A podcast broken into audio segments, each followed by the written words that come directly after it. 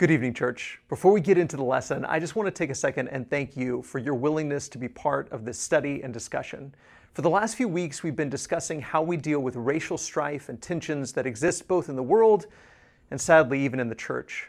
One of the problems is that these conversations themselves sometimes lead to less unity instead of greater unity. Rather than listening to one another, we end up accusing one another or being dismissive of one another.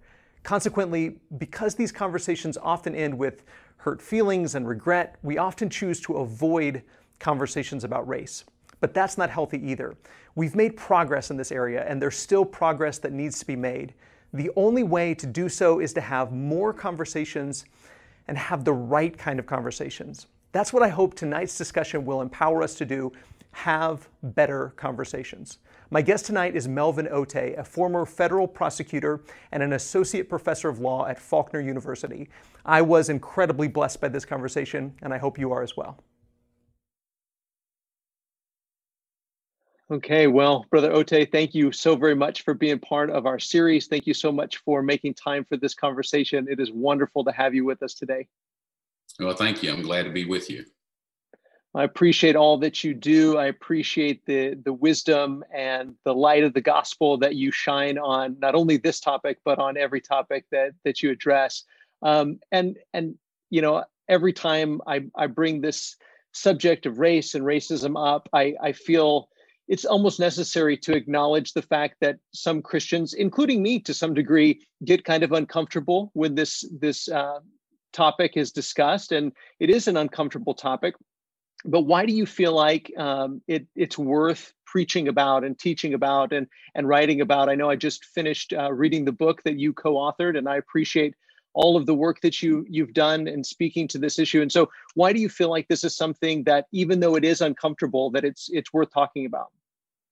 Well, I'll tell you, I don't necessarily enjoy talking about these things. Uh, sometimes it's easier than other times, but you know, if something isn't right or if something needs to be improved, I mean, you can't improve things by ignoring it. And uh, especially in the church, I mean, the fact is, if there's any problem in the church, anything that doesn't uh, that doesn't sort of work the way God would have it to work, then it deserves our attention. And it would be irresponsible of us. It'd be unwise of us to ignore it if it's not what it should be because we're not comfortable talking about it you know and there have been topics just historically in the church where we've done that. Like we don't really want to talk about it so we ignore it. And of course we do that uh, at our own peril. And uh, one of the one of the factors that i emphasize for people when you talk about race relations is this idea of unity right? If there's anything that disrupts our unity as the body of christ it deserves our attention and I don't think any honest person can say that race relations and racial troubles haven't impacted our unity in the church. And they still do, right? I mean, you don't have to know a whole lot to look around and say, hmm, that's interesting. There's a congregation of people that look one way over here, and then half a mile down the road, there's another congregation of people who say they're part of the same church, but they look different. So, what's that about? Like, we can all see that. And I just don't feel it's just in terms of my walk and my responsibility to Christ, I don't feel like I have the option of ignoring things that I know upset my God. So we have to find a way to push through uh, being uncomfortable and talk about the things that are needed for the church. Yeah, couldn't agree more. You know, I was talking with somebody today, and and we were discussing this idea of talking about it too much versus talking about it too little and and i think that so often it's not that we talk about it too much and it's not that we talk about it too little but it's that when we talk about it we talk about it wrong and we don't talk about it the right way. And and one of the things that you brought up in a sermon that you did recently uh, was about the word racist and and how we need to have sort of a, a better vocabulary than just calling everything racist. On the one hand you know, we have this tendency to call everything that is problematic racist and then on the other hand, we have this tendency to say, well, if I'm not a racist, then I don't have a problem and I don't need to talk about this. So would you talk to, to that issue just a little bit and, and why we need a, a broader and more nuanced vocabulary than, than just the word racist? Well, it's a volatile subject, right? When you start talking about race relations in our context. And one of the ways to make sure that the volatile subject is not discussed in an edifying way is to start off on extremes okay racist is an extreme term. Now, that doesn't mean that it never is the right term, but because it's an extreme, it's not usually the right term, but it's the most extreme term. Um, and so, you know, over the years, you know, I've got a background talking about these things and dealing with these things academically, professionally, and also in the church. And so I've just sort of learned and sort of figured out that you can bring some of the fervor down in the conversation and you can have a more specific and helpful conversation if you avoid extremes when extremes aren't necessary. Okay, so I usually I'd say to people the way I introduce this, I have like a spectrum in my own mind as to how this works. And so I say everybody has prejudices, right? Everybody has prejudices. And prejudices are they're not they can be benign. They're not good or bad. I'm prejudiced and that I favor my wife's cooking over other people's cooking. There's nothing wrong with that. Um, prejudices that's probably can, a good idea. Well, I don't have a choice in that matter, but my wife's a good cook too. But but I'm just saying it can be benign. Okay. I have a favorite baseball team. And so I'm sort of prejudiced in favor of my favorite baseball team. Um, but then there are biases, you know, and a bias would mean that I would tend to favor certain people or certain things, and it won't necessarily be based on merit. And, uh, you know, obviously you're moving from something that could be benign to something that certainly could be uh, harmful because if I'm biased in favor of one thing, that means I'm biased against something else. And if that is not based upon merit, you can see how some people could be advantaged in dealing with me and other people could be disadvantaged. Now they may never know it, okay? But but now we're moving up this pendulum. Um, and then I'd get to, you know, bigotry and I'd say, okay, now we're talking about something different because just having a bias you can you can control for biases if you know you have them if you know that you have a bias you can control for it because it's not necessarily motivated by animus or hatred it's not that i dislike somebody but it's like hey i grew up listening to a certain kind of music and i think that music is the best music and the music that you like is bad music because it's not the music that i like right but when you get to bigotry, now you're talking about something different. Now you're talking about being intolerant of differences. My way is right. If you don't see it the way I see it, you are wrong. You're not as good. Okay. And when you get to bigotry, now you're talking about something that I would suggest is necessarily sinful. Like that's a sinful state of mind. And when you get to racist, it's even beyond that because racism is based on the idea that some people are inherently superior to other people, not just different, but superior to other people based on immutable characteristics, things that people can't change. Okay, so the way we define race in our context is basically skin color, which isn't the way everybody defines race, but that's the way we do it. And so when you get to racism, what you're saying is you think some people are superior to other people because of the color of their skin. Now, I would say to you, in American history, most of us have enough information to know that was not uncommon, okay? That people thought that some people were superior to other people just based upon the color of their skin. I think we have a lot lesser problem with that today. It's not that we don't have any problem with it, it's a lot lesser problem. But I do think we have problems with bigotry, right? Where people just are intolerant. And you can see that in people's conversation. Just if just on Facebook or just in general life, people cannot tolerate the idea that other people have a different set of experiences or a different set of values or a different set of opinions. And that always fractures people. That fractures the church, that fractures society. Like that is always problematic. And so I, you know, in talking with people, I, I just, I just, there's just so few times in life that I would probably identify somebody as a racist. I mean, they'd have to hit like some, they'd have to hit some key words, okay, for me to use that language. But the problem starts way before that. You know, if I'm talking with a Christian and they even are, you know, suggesting that they have certain prejudices about matters of judgment, you know, I say, well, man, we got to be really careful you know, you're not a racist. If I if I throw the word racist out there, the person's going to recoil. I'm using it incorrectly, and they're going to have like you know the most defensive response possible because that word is so loaded. No, no, we don't even want to be prejudiced, right?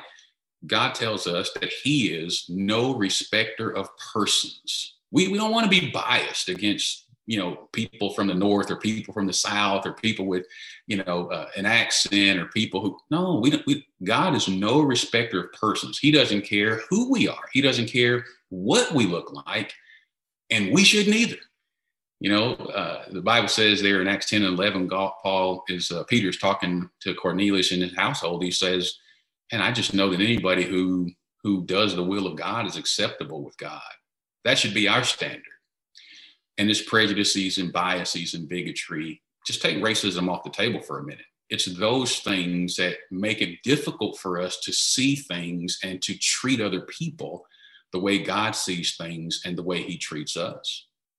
So I just think you know we can we can bring the conversations down a little bit, take a little bit of the heat out of it, make them less inflammatory if we use more specific and careful language uh, I think it's more accurate, and I also think it just helps us to to have more productive conversations. Yeah, I think that's I think that's incredibly helpful, and you know, it just seems to be indicative of our culture and our society where we are right now. That that there's so much extremism on no matter what the, the topic is, not just this topic, but so many different topics.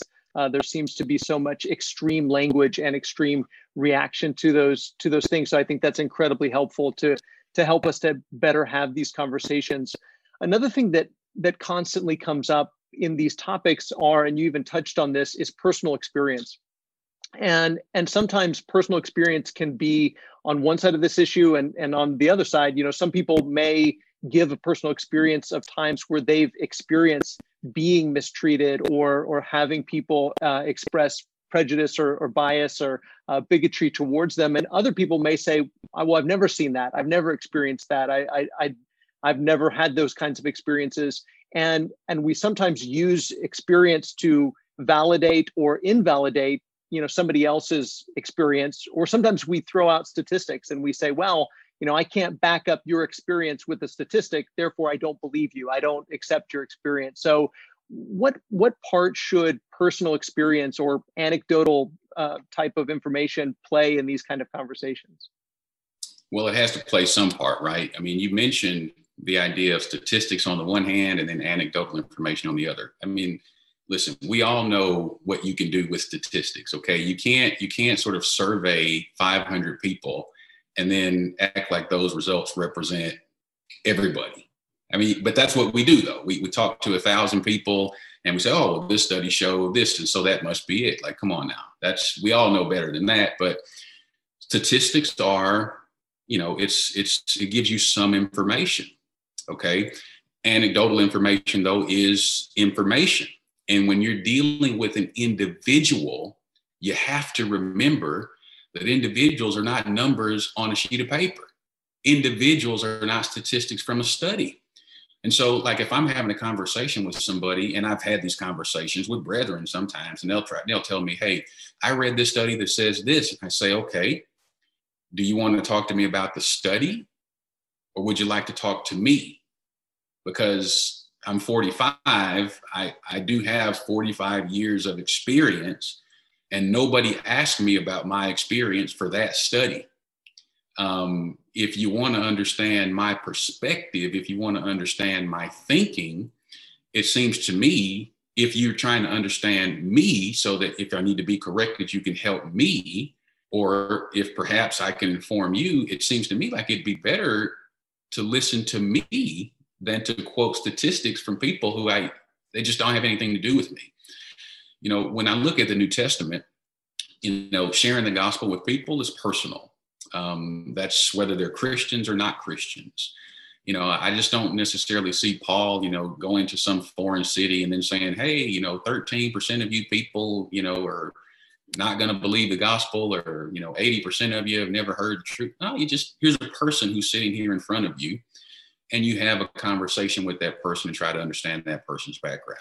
I, one of my favorite passages is First Corinthians 9, and that's what Paul says he did you know, he said, if I was dealing with a Jew, I became as a Jew. Well, how did you do that, Paul? I mean, obviously, he had a background in Judaism that allowed him to relate rather easily to people who were sensitive to the law. But then he says, if I was dealing with a Gentile, I became as a Gentile.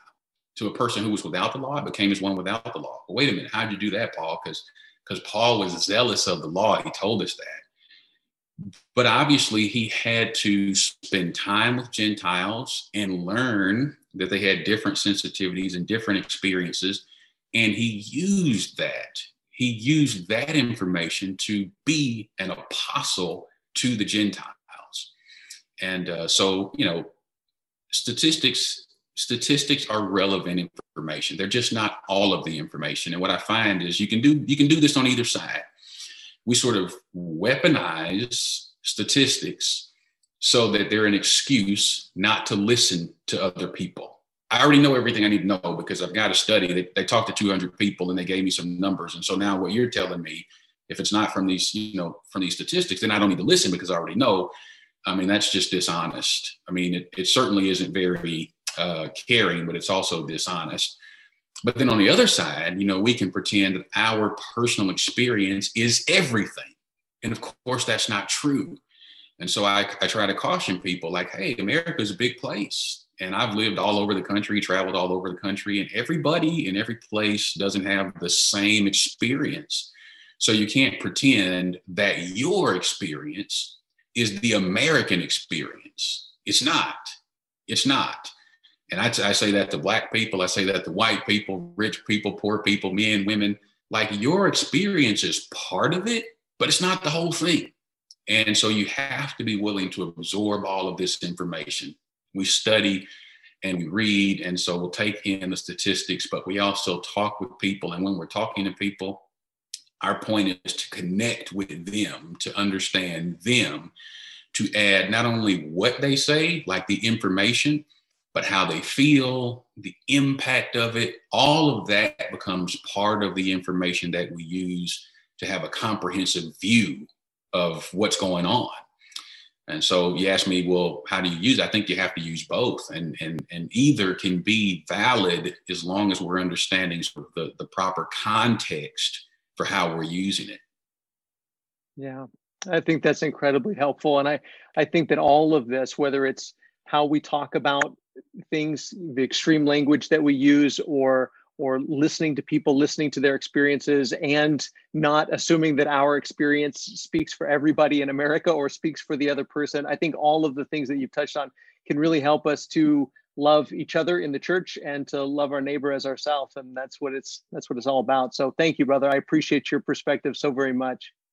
Well thank you. I appreciate that you're having the conversations. You know we've got to try to have um, obviously, we've got to be wise in how we have the conversations, but we need to have them. I mean, we have to be responsible, but but we need to have them because you know the unity of the church is at stake. I mean, there are individual souls at stake because people do have heart problems in these areas, but the unity of the church is at stake. So we have to do the best we can, but we have to do it. Yeah. Amen. Well, thank you for the the work you're doing and thanks for helping us to to all do it better. I appreciate you, brother. Hey, thank you. I hope you gained as much from that conversation as I did. Before we close out tonight's lesson, I, I want us to think about the book of Romans. Romans is an interesting book, and if you read all the way to the end of the book, in chapter 16, Paul lists a bunch of names, and that's usually the section we kind of skip over. But that's actually incredibly important for understanding everything that comes before that. If you look at the names, it's interesting to note, and, and many scholars have done so, that it seems like there are various house churches that are spread throughout Rome. And it seems like, based on the ethnicity of the name, based on the root of the name, it, it seems like there are some house churches that are predominantly Jewish and some house churches that are predominantly Gentile. You, you, may know that shortly before the book of Romans was written, uh, the Emperor Claudius, when he was still alive and when he was in charge, he had exiled all of the Jewish people from Rome. So all of the Jews had been kicked out of Rome, and then after Claudius died, the Jews were able to come back to Rome. And so probably just before Paul wrote this letter, the ethnic Jews had just come back to Rome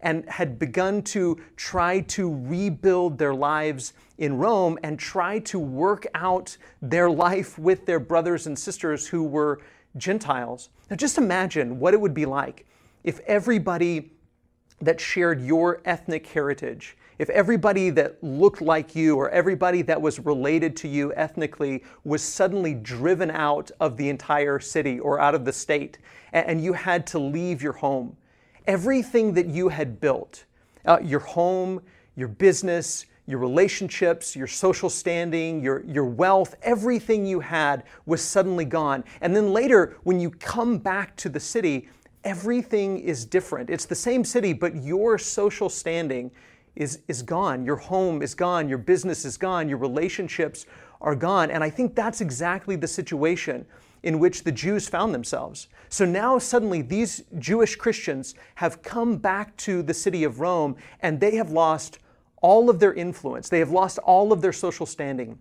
And now they're trying to live life with their Gentile, their Roman, their Greek brothers and sisters in Christ. And even though they're, they're both Christians, both those that are ethnically Jewish and those that are ethnically Gentile, those in the church are both Christians, but their circumstances and their customs are very, very different. And so when we read the book of Romans, we have to understand that Paul is talking to two groups of people and he's encouraging them to treat each other as brothers and sisters in Christ. He's encouraging them to love one another as family and understand that their brothers and sisters might have very different customs and might have very different circumstances and perspectives because of their ethnic heritage. Look at Romans chapter 14 and verse 1 with me. Romans chapter 14 and verse 1. It says, As for the one who is weak in faith,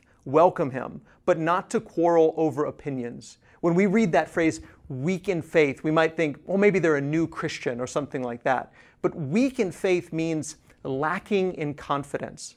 Lacking in confidence. And specifically here, when we c- continue reading, we'll see that Paul is talking specifically about the, those that are ethnically Jewish. They lacked confidence to do things like eat certain types of food or not celebrate certain holidays that they had always celebrated. So they, they lacked the confidence to engage in certain kind of practices. But Paul tells them, here's your mandate. In spite of the fact that you have very different circumstances and you have very different perspectives, you have very different customs, welcome each other and not to quarrel over opinions. Now, here's the thing about opinions, and, and, it's true for those that were first century Jews and those who were first century Gentiles and those who live in the 21st century, regardless of your ethnic heritage, regardless of your background, regardless of any other thing. You think your opinions are right. I think my opinions are right. We all think our opinions are right. That's why they are our opinions. If we didn't have that opinion, we, it wouldn't be our opinion. We, we all think our opinion is correct. And, and, here's the thing with opinions is that they're shaped by lots of different things. Our opinions are shaped, yes, by our faith, but they're also shaped by our customs, by our traditions, by our background, by our culture, by our personal experiences. And so when we live life in the church, we have to recognize that I have certain opinions because of where I grew up. I have certain opinions because of my ethnic heritage. I have certain opinions because of my personal experiences. And you do as well. You have certain opinions based on your faith, based on what you know, based on what you've learned, but also based on what you've experienced. And Paul tells those who are ethnically Jewish and those that are ethnically Gentile, that because you're one in Christ, you need to welcome each, welcome each other and not to quarrel over your opinions. He says in verse 2 one person believes he may eat anything, while the weak person, or the person who's lacking in confidence, eats only vegetables. Now, if you were ethnically Jewish and you had grown up only eating kosher foods, only eating kosher meats, and you were living in a Gentile city like Rome, then every meat was suspect. There wasn't a, a, a, kosher butcher shop. There wasn't a kosher restaurant where you could get meat where you knew it was, it was clean. And so every meat was suspect. And so a lot of the Jewish people living in Gentile communities didn't eat any meat at all. They only ate vegetables. And, and they didn't do this because they were ignorant they didn't do this because they were dumb. They did this because they lacked the confidence to eat that meat. And Paul says that's going to be their custom. Your custom may be to eat the meat and not to worry about it, and their custom may be to eat only vegetables. He says in verse 3 Let not the one who eats despise the one who abstains, and let not the one who abstains pass judgment on the one who eats, for God has welcomed him. Who are you to pass judgment on the servant of another? It is before his own master that he stands or falls, and he will be upheld, for the Lord is able to make him stand. One person esteems one day as better than another, while another esteems all days alike. Each one should be fully convinced in his own mind. Now, again, we have to recognize that what Paul is primarily talking about throughout the entire book of Romans is cultural differences, customs, differences in custom based on where people come from, how people grew up, what people have experienced.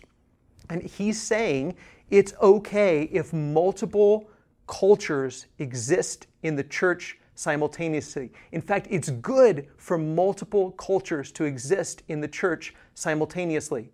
He says some people are going to have one set of opinions and one set of traditions that's going to include special days that they're going to observe. And other people, they can't observe those days or they won't observe those days. And other people, they're going to have certain foods that they eat and other people won't eat those foods. And that's good it's good for there to be multiple, multiple cultures that exist in the church simultaneously. What's not good, what's not okay, is to despise one another or to pass judgment on one another. Now, again, I'm not trying to map our situation onto the, the customs of the first century because there's not necessarily a one to one equivalence, but there is a lot of application to what Paul is saying. Our situation is different, but, but we are trying to bring together people that have various backgrounds, various cultures, various traditions, various opinions. And people's opinions have been shaped by the things they've read in Scripture, but also by what they've experienced and how they grew up. And Paul says it's good. It's good for there to be multiple cultures in the church simultaneously. But what's not good is for you to despise and judge one another. So we have to examine ourselves and say, Am I showing bigotry? Am I showing prejudice? Am I showing bias based on what someone looks like? Based on what someone wears? Based on the music that they like? Based on this? Based on that? Based on another thing? Because this is what the church is supposed to look like various cultures, various people groups, all coming together into the body of Christ. Skip down to verse 13. He says, Therefore, let us not pass judgment on one another any longer, but rather decide never, never to put a stumbling block or hindrance in the way of a brother. You and I have to care about the cultural sensitivities of our brothers and sisters in Christ regardless of where you come from, regardless of your background, regardless of your opinions, regardless of your culture, you have to care about the cultural sensitivities of your brothers and sisters in Christ. He doesn't single out Jews and say, hey, Jews, you need to be careful of your Gentile brothers. He doesn't single out the Gentiles and say, hey, you need to be careful of your Jewish brothers and sisters. He tells everybody across the board never put a stumbling block Never put a hindrance in front of your brother or your sister in Christ. You have to care about their cultural sensitivities. You cannot despise them or judge them because they have a different set of opinions that's based on their heritage and their background and their circumstances. Look at verse 14. He says, I know and am persuaded in the Lord Jesus that nothing is unclean in itself, but it's unclean for anyone who thinks it unclean. For if your brother is grieved by what you eat, you are no longer walking in love by what you eat. By what you eat, do not destroy the one for whom Christ died.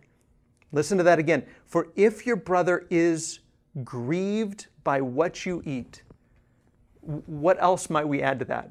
If your brother is grieved by what you post on Facebook, if your brother is grieved by what you tweet, if your brother is grieved by what you say, you are no longer walking in love. We have to understand that it is our responsibility, every single one of us, it is our responsibility to do everything we can not to grieve our brothers and sisters.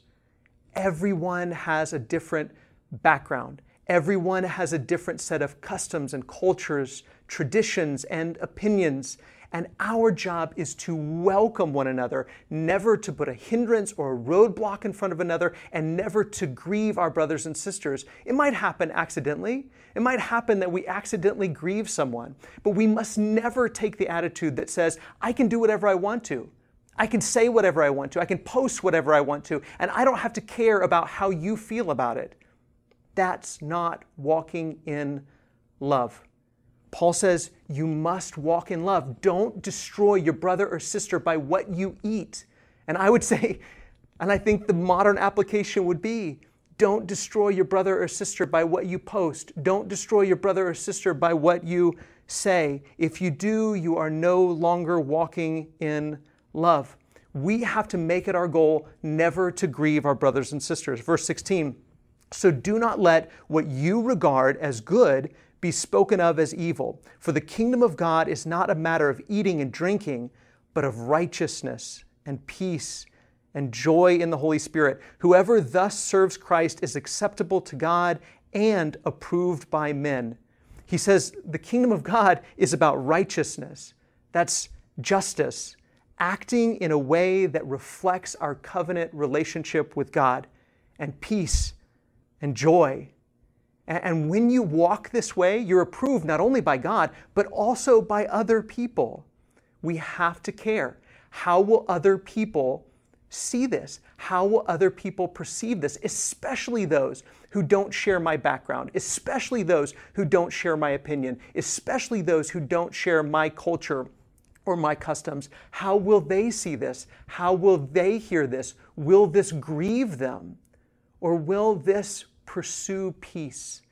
You know, I've been thinking a lot about the phrase we sometimes uh, talk badly about. We talk about politically correct language and we say, wow, I don't want to be politically correct. Well, I don't want to necessarily be politically correct either, but sometimes what we call, what we pejoratively call politically correct, is just being sensitive and being kind and caring about how might someone else hear what I'm saying it's not about being PC, politically correct. It's about being PC, peaceful Christians. How about that?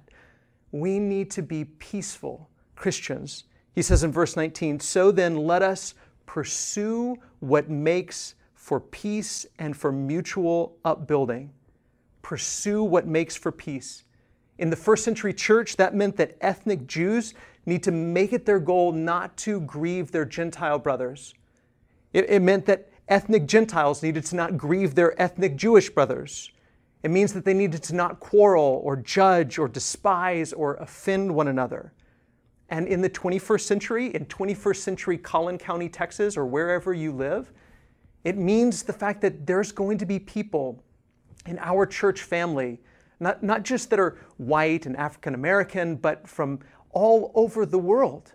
Different cultures, different groups, different perspectives, different traditions, different opinions, and we need to make it our goal to pursue peace with everyone, which means you need to care how your words and how your actions are perceived by other people so that you are approved not only by God, but also by men. You need to pursue what makes for peace and for mutual upbuilding. This was true in first century Rome, and it's true in 21st century America.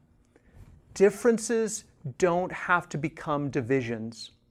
Differences don't have to become divisions. The fact that some people were of the opinion that they shouldn't eat any tainted meat, and other people were of the opinion that they could eat whatever they wanted to, those differences shouldn't become divisions. And the differences that exist in our cultural groups and ethnic groups today in the 21st century, they shouldn't become divisions. It's good for multiple cultural perspectives to exist simultaneously in the church. But the only way that's possible is if we live out what Paul is spelling out right here. Look at chapter 15 and verse 1. He says, We who are strong have an obligation to bear with the failings of the weak and not to please ourselves. Let each of us please his neighbor for his good, to build him up. For Christ did not please himself, but as it is written, the reproaches of those who reproached you fell on me. When Paul says, we who are strong, the Greek word there is dunamis, it's the word from which we get dynamite. He's saying, we who have power, we who have strength, have an obligation to bear with the failings of those who are a dunamis, those who do not have power. This is what it looks like to live as Jesus. It means if you have strength, if you have strength, it's your obligation to serve those who don't have strength. If you have power, it's your obligation to serve those who don't have power. If you have confidence, it's your obligation to serve those who don't have confidence, even if it means bearing reproach from those in our community. Verse 4 For whatever was written in former days was written for our instruction, that through endurance and through the encouragement of the Scriptures we might have hope. May the God of endurance and encouragement grant you to live in such harmony with one another, in accord with Christ Jesus, that together you may with one voice glorify the God and Father of our Lord Jesus Christ. Therefore, welcome one another as Christ has welcomed you for the glory of God. That's the goal of this series to drop our prejudices, to drop our biases, to drop our bigotries to leverage our strength for the sake of others, to strive to not cause offense, to not grieve one another, to allow others to maintain their own customs and opinions and not force them to adopt ours. To, as Paul says, live in harmony with one another. With one voice, people of every nation, tribe, language, glorifying God our Father, and our Lord Jesus Christ. That's what the gospel is all about. And I love this phrase that he ends with here, verse 7 Welcome one another as Christ has welcomed you for the glory of God. Welcome one another as Christ has welcomed you.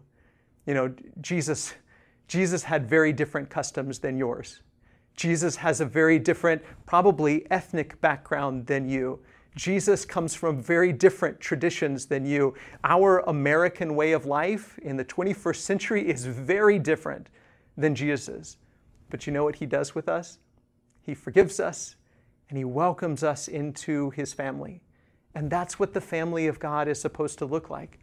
People from different backgrounds, people from different ethnic groups, people from different nations, people with different languages, people with different customs, people with different traditions, people with different opinions all welcoming one another as Christ has welcomed us.